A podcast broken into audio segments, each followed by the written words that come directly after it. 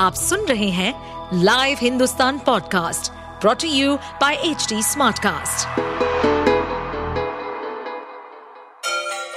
Ganga किनारे बसे राज्य उत्तर प्रदेश की खबरें पॉडकास्ट में आपका स्वागत है इस पॉडकास्ट में हम सुनेंगे छोटे शहर इटावा से लेकर राजधानी लखनऊ, चमड़े के शहर कानपुर और राम की नगरी अयोध्या जैसे सभी शहरों से जुड़ी राजनीति, विकास, मनोरंजन दल बदल फरेब और अपराध जगत की सभी खबरें उत्तर प्रदेश एसटीएफ को बड़ी सफलता मिली है।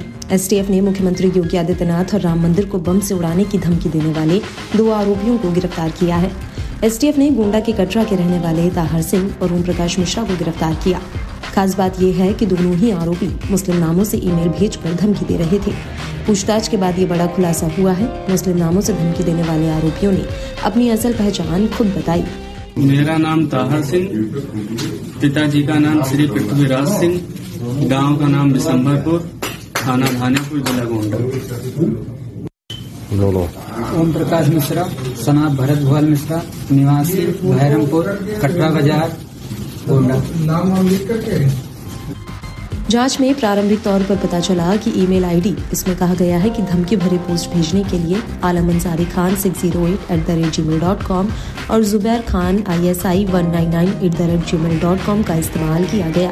ईमेल आईडी के तकनीकी विश्लेषण के बाद ये पाया गया कि ताहर सिंह ने ईमेल अकाउंट बनाए और ओम प्रकाश मिश्रा ने धमकी भरे संदेश भेजे।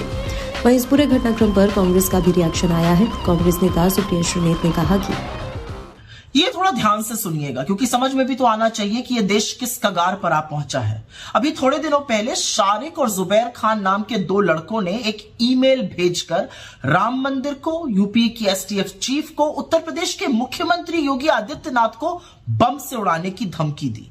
और सिर्फ़ धमकी ही नहीं दी। उस ईमेल में योगी आदित्यनाथ, जो मुख्यमंत्री हैं, उनके खिलाफ इतनी अभद्र भाषा, इतनी गंदी गंदी गालियाँ कि आप उसको पढ़ ही नहीं सकते थे, बर्दाश्त के बाहर था। और यही नहीं, उन्होंने मुसलमानों का दर्द भी बयां किया, कैसे छोटी छोटी बातों के लिए वो प्रताड़ित किए जाते हैं, जबरन पकड़ के जेल भेज दिए जाते हैं, कभी खाने पर, कभी नमाज़ पर, जो नुकताचीनी होती है, उन्होंने अपने दिल का दर्द बयां किया। लेकिन किया तो इन्होंने पाप था क्योंकि बम से उड़ाने की धमकी दी थी मंदिर को और यूपीएसटीएफ चीफ को और मुख्यमंत्री को तो इनके खिलाफ तुरंत कार्रवाई हुई तुरंत गिरफ़्तार हो गए। लेकिन ये क्या? यहाँ तो एंटी क्लाइमैक्स हो गया। क्योंकि गिरफ़्तार होते ही पता चला कि शारिक और जुबैर तो वास्तव में तहार सिंह और ओम प्रकाश मिश्रा है। कांग्रेस नेता सुप्रिया श्रीनेत यही नहीं रुकी। उन्होंने इसमें सरकार को भी लपेटे में लिया और साजिश के तार सरकार से जोड़ते हुए कहा कि इस पूरे कांड की संरचना भारतीय गौ सेवा परिषद के देवेंद्र तिवारी ने रची थी, जिनकी योगी आदित्यनाथ के साथ तमाम तस्वीरें हैं। तो अब सवाल यह है कि ऐसा क्यों किया गया? सवाल यह है कि मुसलमान बनकर उसकी आड़ में हिंदू मुसलमान के बीच में वैमनस्यता क्यों फैलाई जा रही है?